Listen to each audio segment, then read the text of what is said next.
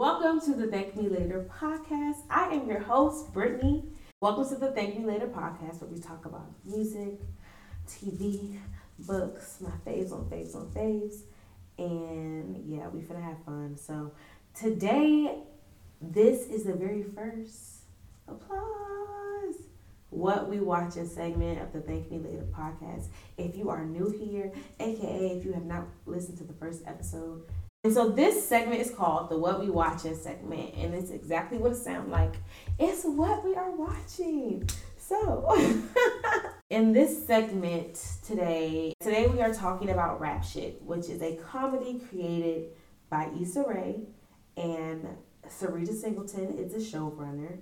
And if you are like an insecure nerd like me, or just like somebody in love with the show, then you know Syreeta Singleton was a writer on Insecure. She also starred in the Block Party episode. Her and her husband, her husband is an actual rapper, um, and she played the Def Jam poetry type girl. The show Rap Shit is based in Miami and it follows Shawna and Mia, who are two estranged high school friends. And I say estranged because they initially end up meeting because Mia, who got three jobs, one is a makeup artist, one is an OnlyFans girl other place, I don't know. And she had a had a makeup client, and she ended up calling Shawna, who works at the Plymouth Hotel in South Beach, and is like a low level scammer with her coworker Maurice, and she is also like very into rap. Like she has a TikTok channel where she makes like conscious rap about uh, politics and blackness and socialism um, and she wears a mask in all of these. So she's kind of known as like the masked rapper. Um, and Chuki said that I would be like her if I was a rapper. So I just want y'all to know that. But that's not true. I would rap about shaking my ass. Um, and so anyway, they went to high school together, but they're living like such different lives. And Shawna also dropped out of college because she was really trying to make it with rap. Um, and so anyway, Mia needs to hook up at the hotel or she needs somebody to watch her daughter. Shawna's like, cool, I got you, girl. Side note, she had no other choice but to call Shawna because at the time her mom wasn't able to, to do it and her baby's father wasn't able to do it, whose name is Lamont, wasn't able to pick the daughter up or watch her because he's in the stew. I think the mother is low key an alcoholic. Um, we'll get there, but everybody's busy, and so she just really needs Shawna. And so Shawna came through for her, and Shawna ends up asking her to go out. She was hesitant, but she agreed. The show is very like social media acts like it gives you like that insight from a really cool vantage point. It's showing you somebody who comments and what they're saying. It's showing who's liking your thing. If you get a facetime call it's doing like cool things on the screen. Um it's dope. And so they went on ig live at the end of their like fun night out. They're all drunk. And they do a freestyle called seduce and scheme. And it ends up going viral they're like, let's join the group. From Shawna's perspective, she wants to be a rapper already. She's trying to make it big. She's trying to get engagement. Mia already has a lot of engagement because she's on social media, just like talking about her life and just getting a lot of attention. And so, like, they are a perfect scheme. And Shawna really needed someone to get her to stop rapping like Drake on his like very long 4 a.m., 7 a.m. in X location songs. By the way, I skip those songs. I do not. When Drake, if I love a good party, I love a good party. I love a sad bop. I love a sad bop too. But when you just go in about all these girls and it's all this shit, I don't know what's going on. I can't. I I check out a little bit. Love you, Drake. Oh my gosh, but sometimes it's too much. Um, you know, just like it's no hook. He just seven people. getting his getting his shit off. It's like I support the movement, but sometimes it's just too much. And so that was like every song for Shawna. She was like that. They just needed each other. And side side note, there are gonna be a lot of side notes. Mia in real life goes by KaMillion, who is actually a rapper. Like I was listening to her song today, Project Baby. It's a bop. I'm gonna have to add it to a playlist which, by the way, check the link tree because we do have weekly playlists. Anyway, she's a rapper. She was also on Love and Hip Hop Miami. She's dope. She's a real life rapper, which makes her being Mia in the show like dope. And also Ada Osman, who plays Shawna, she is extremely talented because she's a writer. Um, she's very young too to get to where she's been in um, Hollywood. Like she's written for Big Mouth and she has a very extensive resume. And so the fact that they are a duo and like acting in this and but it's also like hella believable, hella like relatable. It's it's it's really dope. So here's what I'm gonna do for this show today. I'm gonna do a little recap of the season. And how I have it organized now, I'm gonna make it episode by episode. I don't want to miss details. I do not want to miss details. I don't know y'all if the if the if the sound not too good, you could blame me. Um, cause I gotta put this down. I gotta I gotta be cool. What? Episode one. So I explain all of that. They get lit. They record this rap freestyle, seduce and scheme.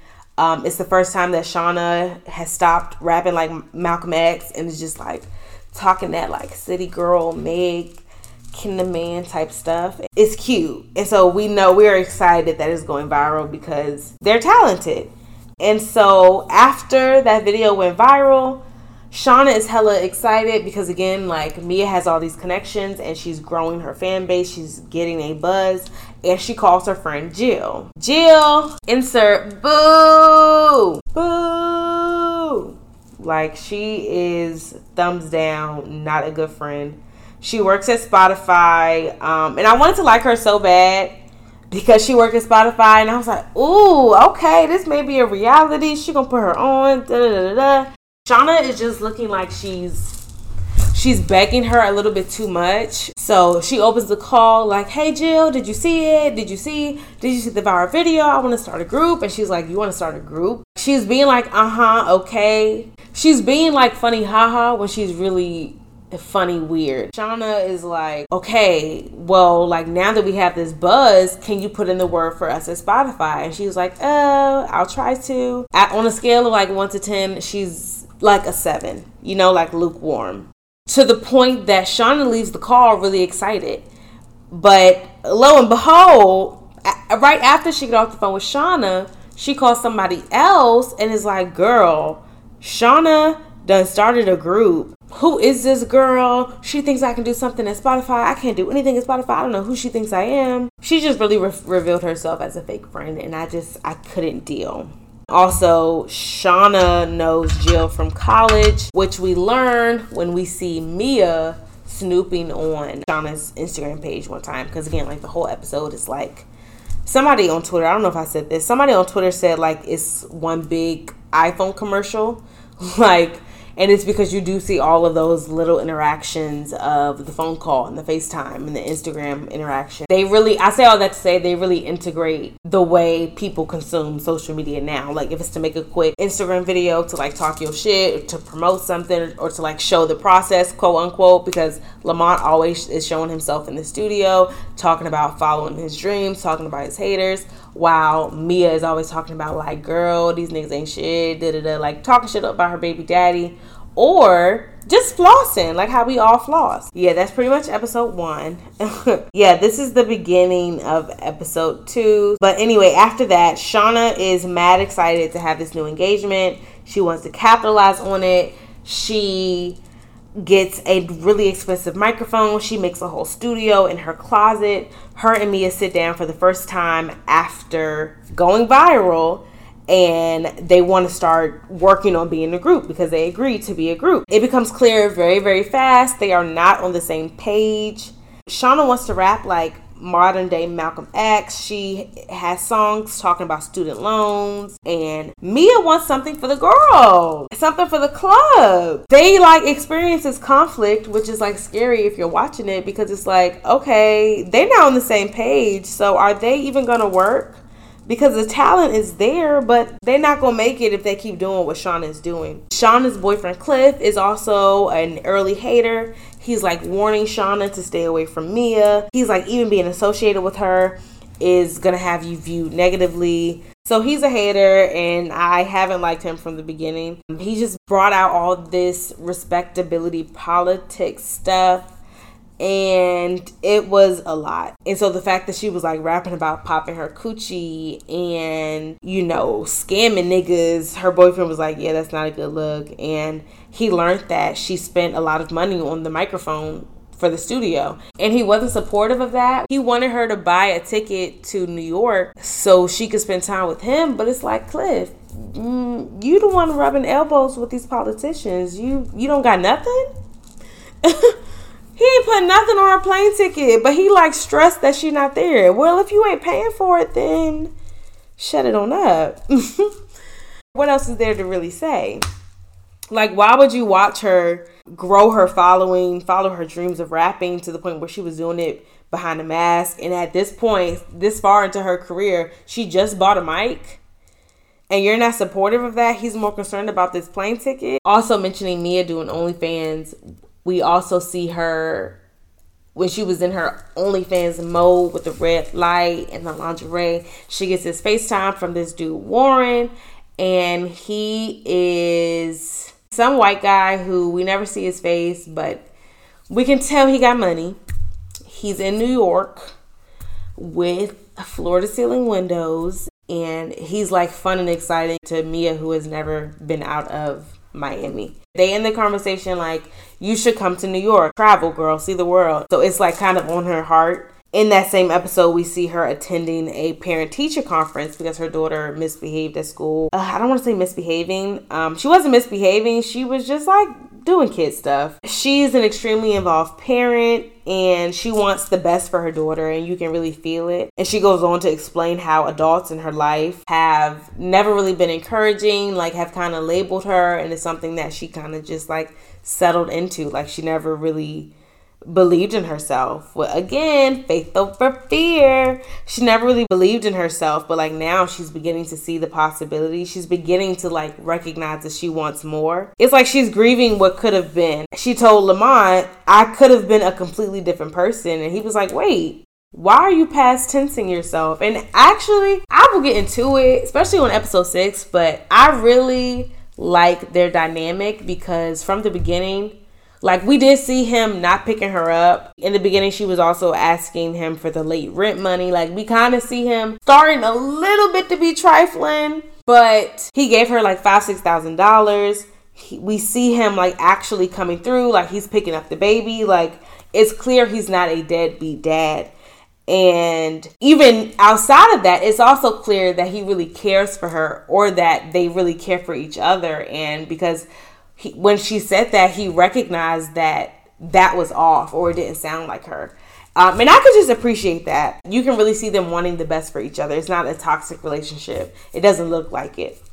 Also, side note, Lamont is a producer. He is also doing something that is scary or is big. And I also think that he's low key like a motivation for her. Whether he's rich or not, he's doing what makes him happy. He's producing and he's in the studio working. I think that conversation really like empowered her. He's he's like a trusted source. And so she has like a new hunger. She goes to meet Shawna and they talk more in depth about their goals. They're not upset. They're just like really getting out their points.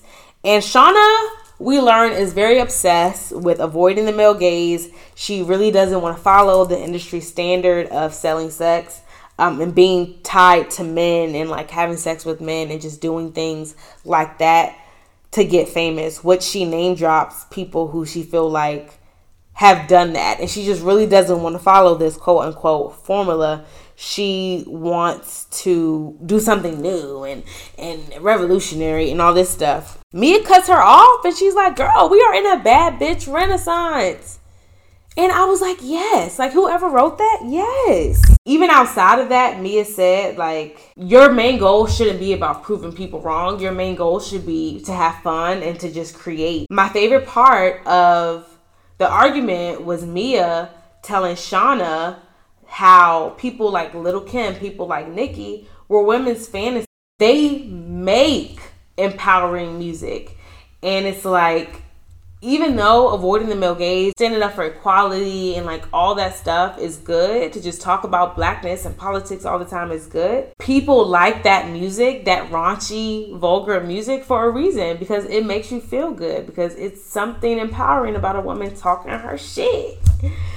Oh, like Meg on Traumazine. Y'all, I cannot wait to get into it. That is after this. She's like, those women that you just named are women's fantasies. You over here letting these men control you because they got you in a hoodie and a mask in Miami. And I really had to start back standing certain elements of their partnership because it's like they are opposites. And it's a beautiful example of how opposites attract and how even though they were like kind of both extreme in a way that they could help each other because Mia could teach Shawna about loosening up and Shawna can teach Mia about the industry and making music because this is her passion. And one of Mia's passions is self expression and being free. They can really teach each other a lot. And so by the end of the episode, ooh, I want some I want some Uber Eats, y'all. I don't know. I cooked yesterday. I cooked yesterday when I want some Uber Eats. Five hours later. I ordered it. Okay, um, as I was saying, they end up coming into agreement that they were going to make Bad B music and that was Seduce and Scheme. And they said make it crunk with lyrics like Seduce and Scheme. Make it to the mm-mm. Okay, lyrics. Also, side note, I love the fact that this show is creating its own original music and Issa Rae is releasing it through her own music label or like production company. That is so dope because like Issa loves music and the way that she is so flawlessly integrated into her works is beautiful. Um, it's very similar to with this show how P Valley is. Like I could talk all day about how um, P Valley is like such an amazing show, such a, a, groundbreaking show. How the actors, I feel like, have such a fun job because they pole dance, which, yes, is hard, but who doesn't want to be badass at pole dancing? Who doesn't want to do that shit like they do? And also rappers, like who doesn't want to be a rapper? And it's like we're actually seeing Lil Murda go from SoundCloud to Big League. And his shit is slapping, y'all. I will always play Mississippi Pride.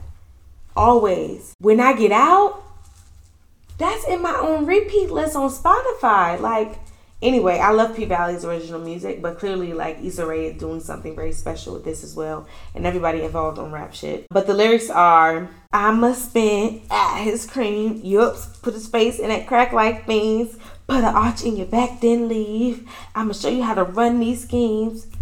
Yeah, say my pussy, say this pussy too. Wow, no taming it. It's like talk shit music, the talk shit music that we all know and love. And um, by the end of that episode, Shawna was feeling so empowered that she gave Cliff, remember, he's her hating ass boyfriend from before, she gave him some virtual coochie. Like, he clearly benefited from her talking her shit on this record. Like, he clearly benefited from the Bad B renaissance, but he didn't even want her to rap like a Bad B. He wanted her to keep rapping like Malcolm X. But okay.